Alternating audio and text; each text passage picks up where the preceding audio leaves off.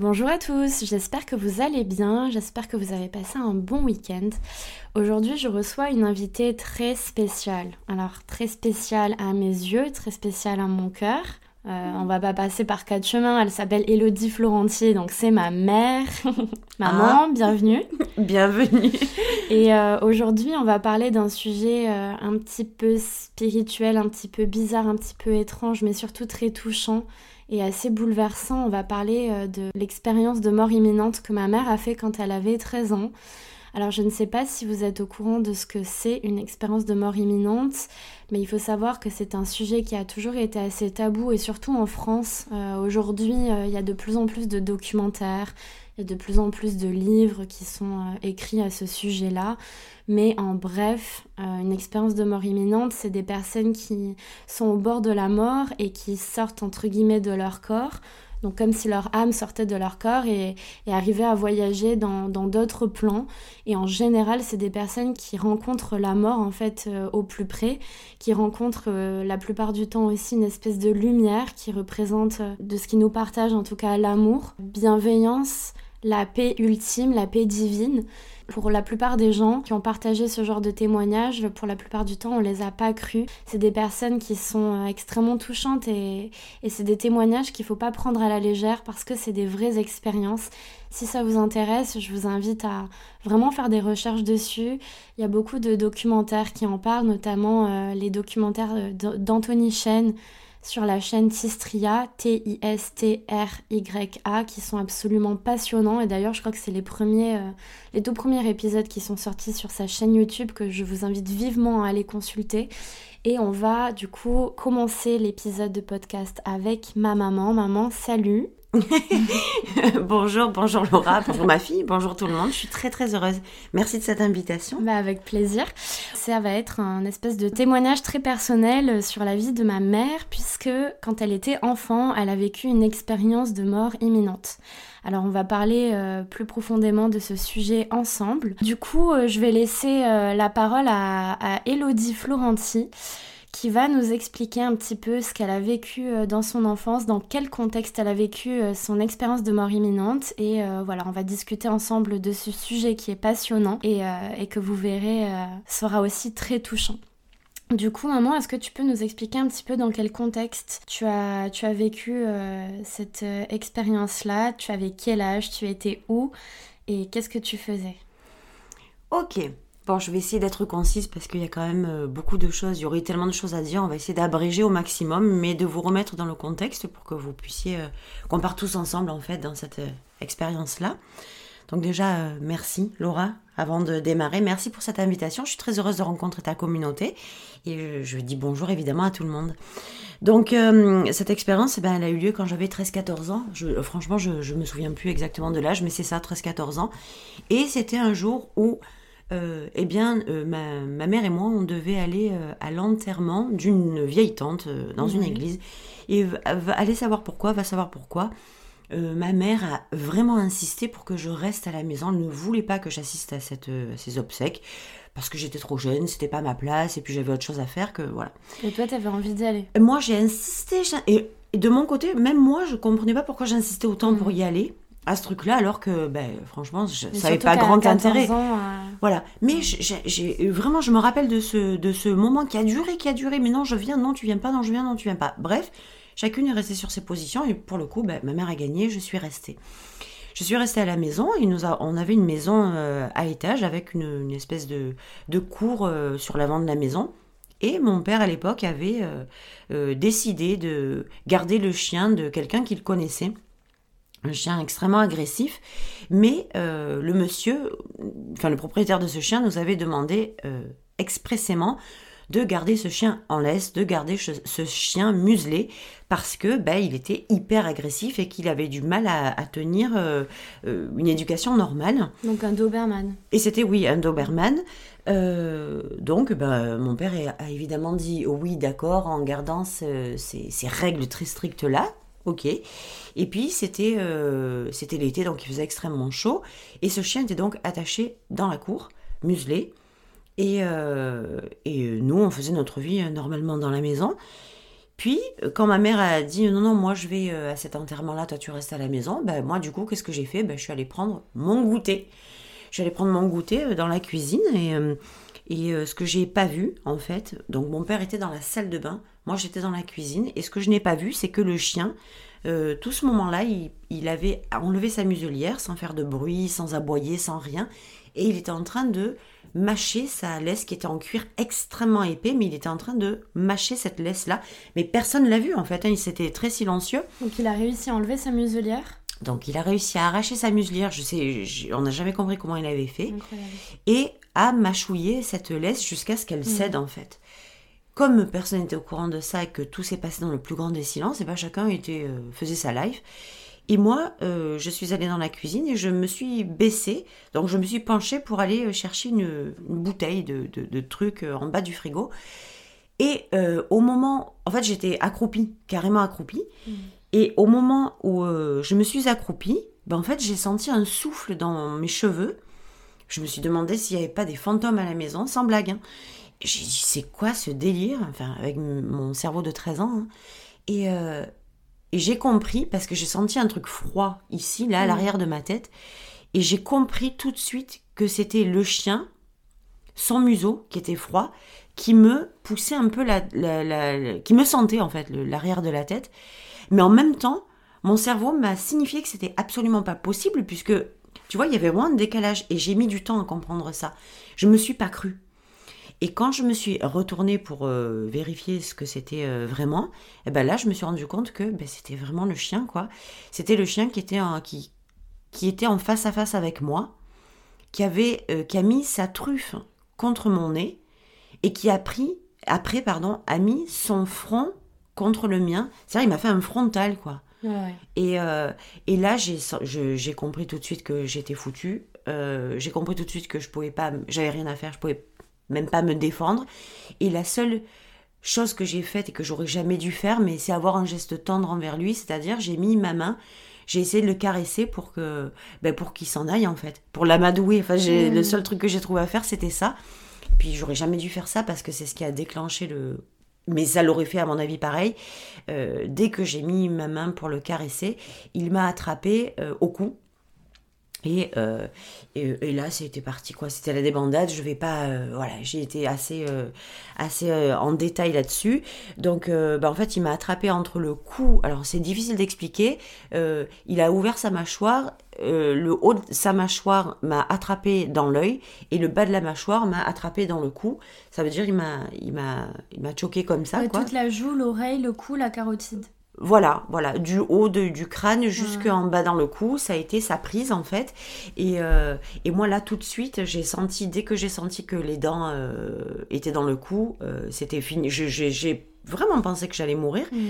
mais bizarrement, avec aucun problème avec ça. C'est très étrange, c'était ok, j'avais ni peur, ni de stress, ni de... Tout était ok, c'était le moment.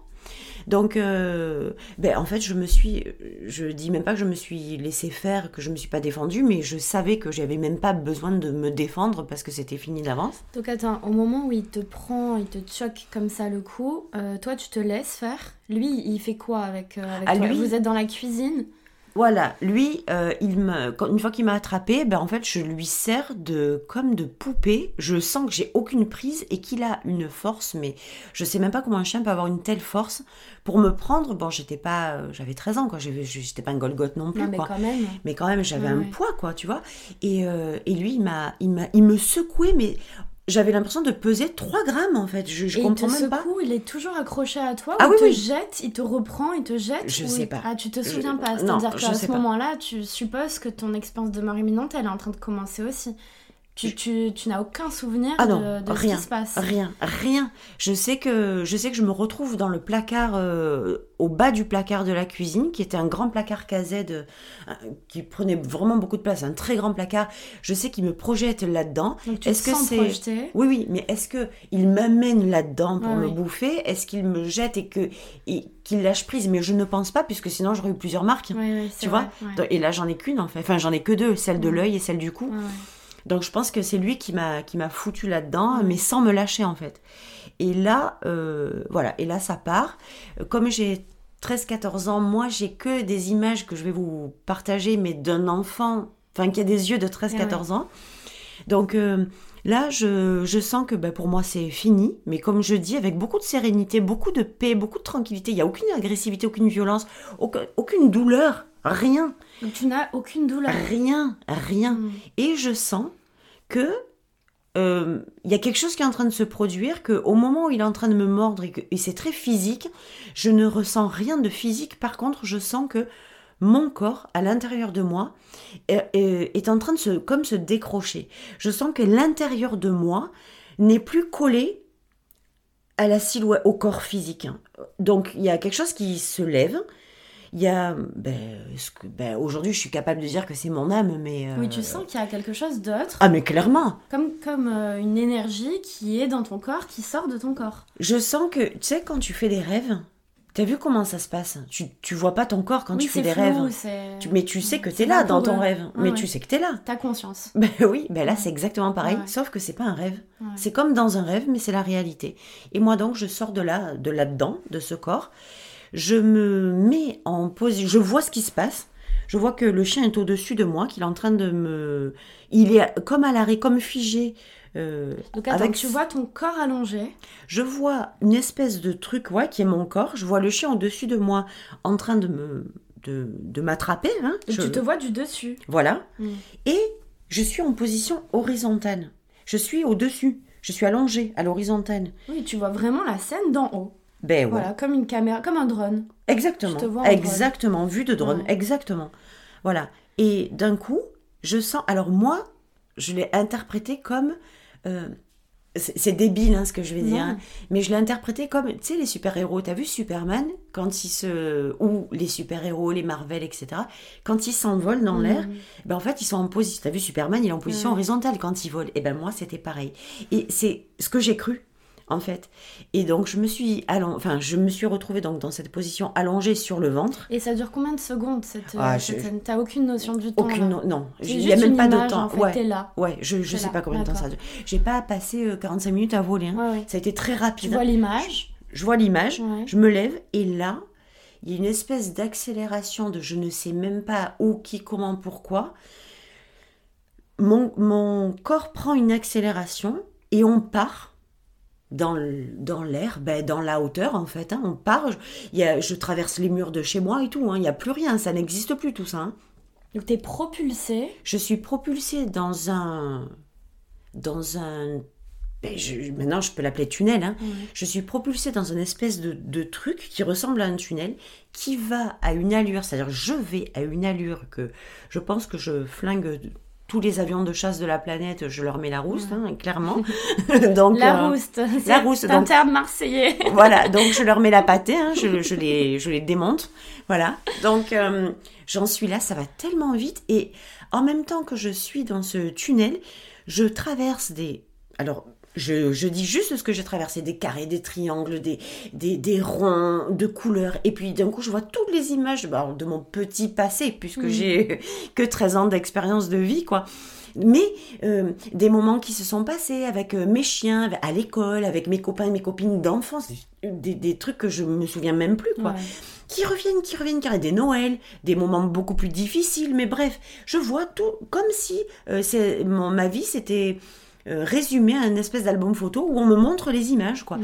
Et, donc, et ça fonce, ça fonce, ça fonce combien de temps je n'en sais rien et d'un coup c'est comme si on avait mis un coup de frein euh, de, de frein à main à une voiture, ça freine de position allongée, je me retrouve debout debout mais à flotter hein, ouais. euh, comme en lévitation si tu veux et là dans ce tunnel, dans ce tunnel je, euh, je descends doucement et je me retrouve au sol dans ce tunnel.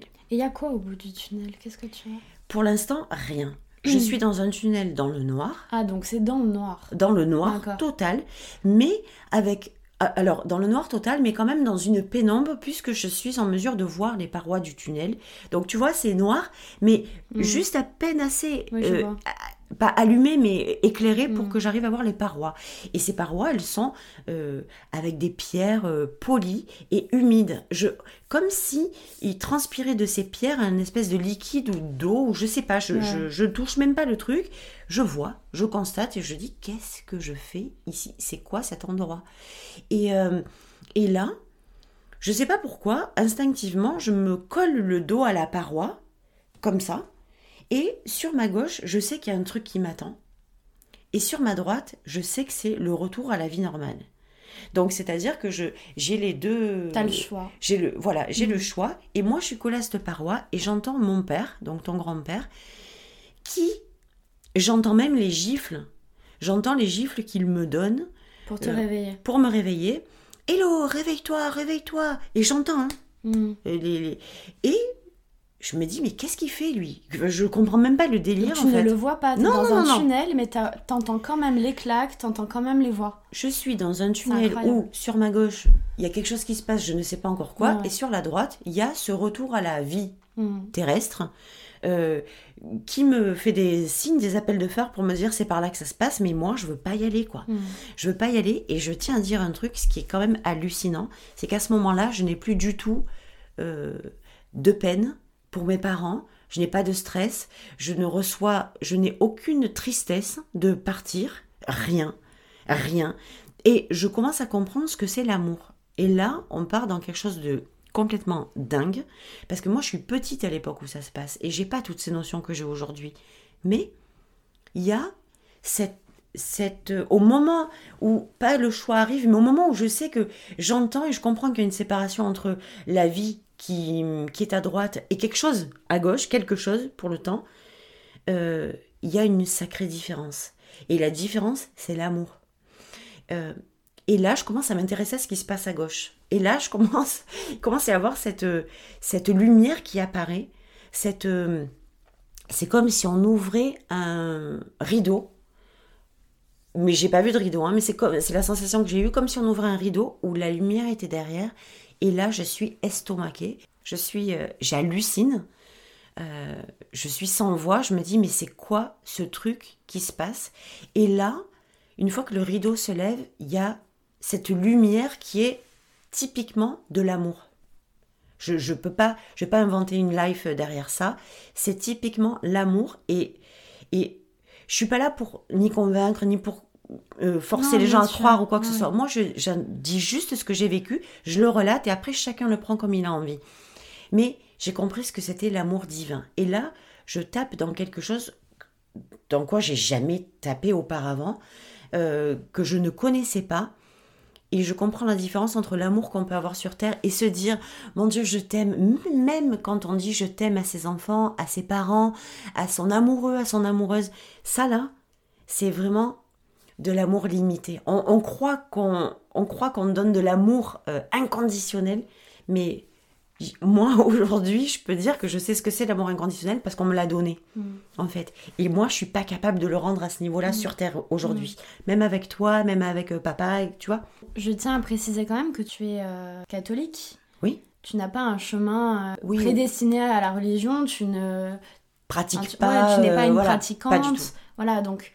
Toi, tu as treize ans, tu vis une expérience de mort imminente, tu te retrouves dans un tunnel où tu ressens cet amour-là divin. Ah oui. Tu mets des mots dessus, tu as, tu as ce, ce ressenti-là, mais il n'est pas influencé par ce qu'on a pu te dire ou te raconter auparavant. Je ne parle pas du tout, ni un seul instant, d'amour religieux. Oui, oui. C'est, la religion n'a rien à voir avec non, ça. Non, mais personne Je... ne t'avait raconté une histoire identique. Per... Jamais, Jamais de la vie. De la vie tu Jamais n'as entendu de parler de ça, ni de cette lumière, ni de cet amour. Mais moi, avant de rencontrer, enfin, avant de vivre cette expérience-là, je ne savais même pas que ça existait. Oui, je... Oui. je... Mais jamais personne. Même euh, ma grand-mère me forçait à aller à l'église histoire de faire bien, mais j'écoutais rien. Je veux mmh. dire, à part déconner, à part rigoler, je... j'avais m'en foutais complètement de ouais. ça, quoi, tu vois. Donc voilà. Et quand je suis arrivée à cet amour divin, là, il s'est posé un dilemme parce que moi, c'était tout choisi.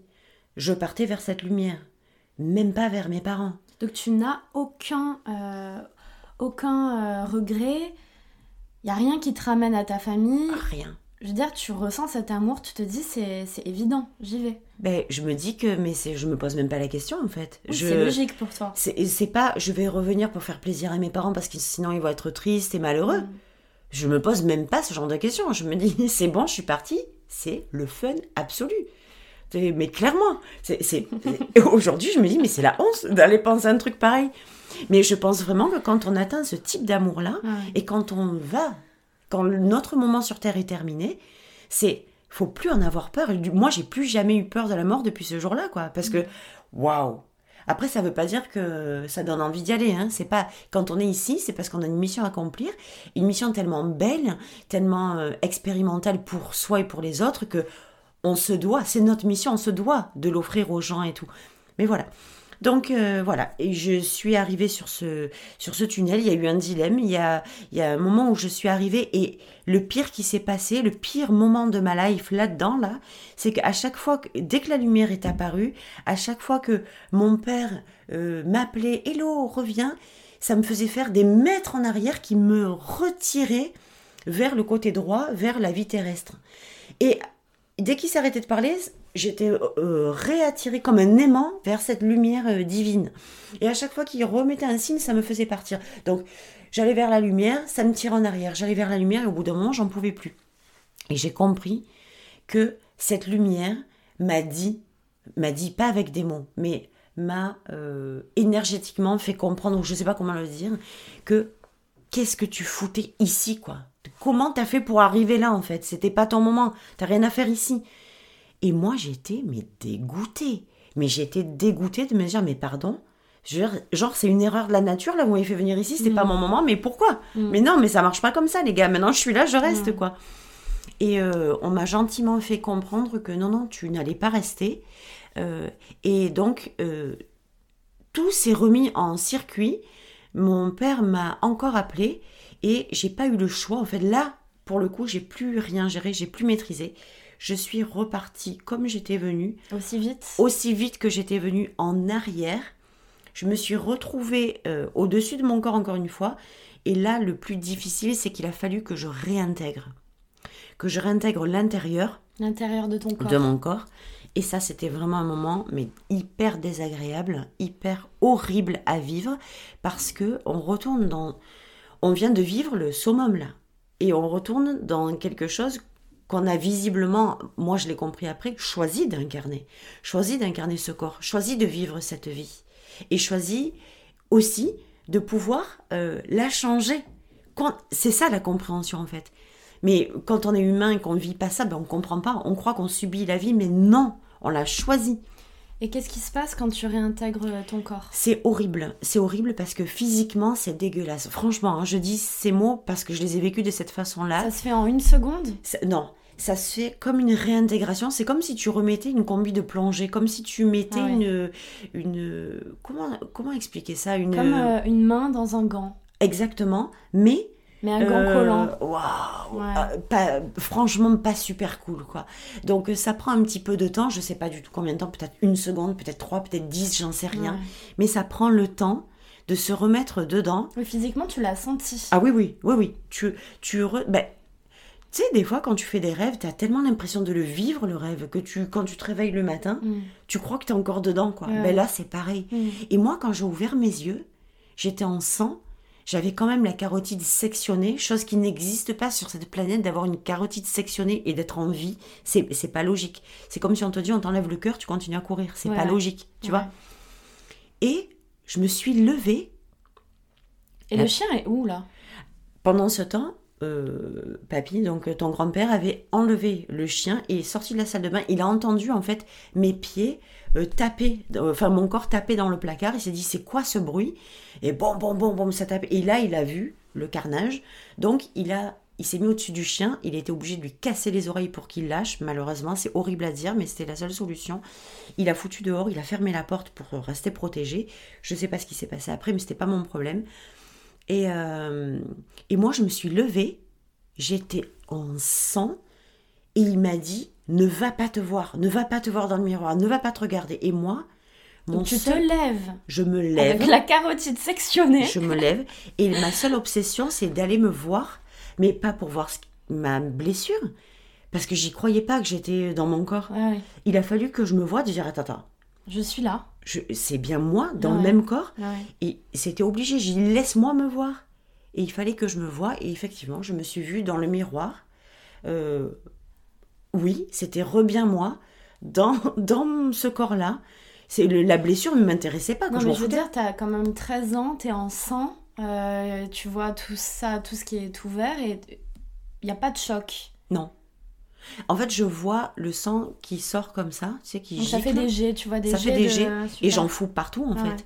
Et donc, papy prend euh, le oui, premier truc qu'il a là. sous la main, mmh. il me le colle, il me dit « Tiens-toi ». Il va pour appeler... Non, mais c'est, je te jure, c'est un comble, parce qu'il va pour appeler euh, les pompiers. Je pense qu'il était tellement terrifié qu'il mmh. n'arrive pas à les appeler. C'est il... toi qui on n'arrive pas. Non, non, non plus. Il me dit « Écoute, on prend la voiture, je t'amène à l'hôpital. » Et là, on est parti en voiture à l'hôpital, aux urgences. Parce que je crois que lui, il n'arrivait même pas à faire le numéro. Il se souvenait plus du numéro. Enfin, c'était incroyable, le choc total. Ouais. Donc, on est parti en voiture, euh, voilà, à l'hôpital. Donc, il y a eu le, l'accident, le moment où tu rentres dans ton corps, le moment où t'attends qu'il appelle les pompiers et le SAMU, personne n'arrive. Vous prenez la voiture et tu arrives à l'hôpital. Et qu'est-ce qui se passe ? Parce que du coup, il s'est passé du temps.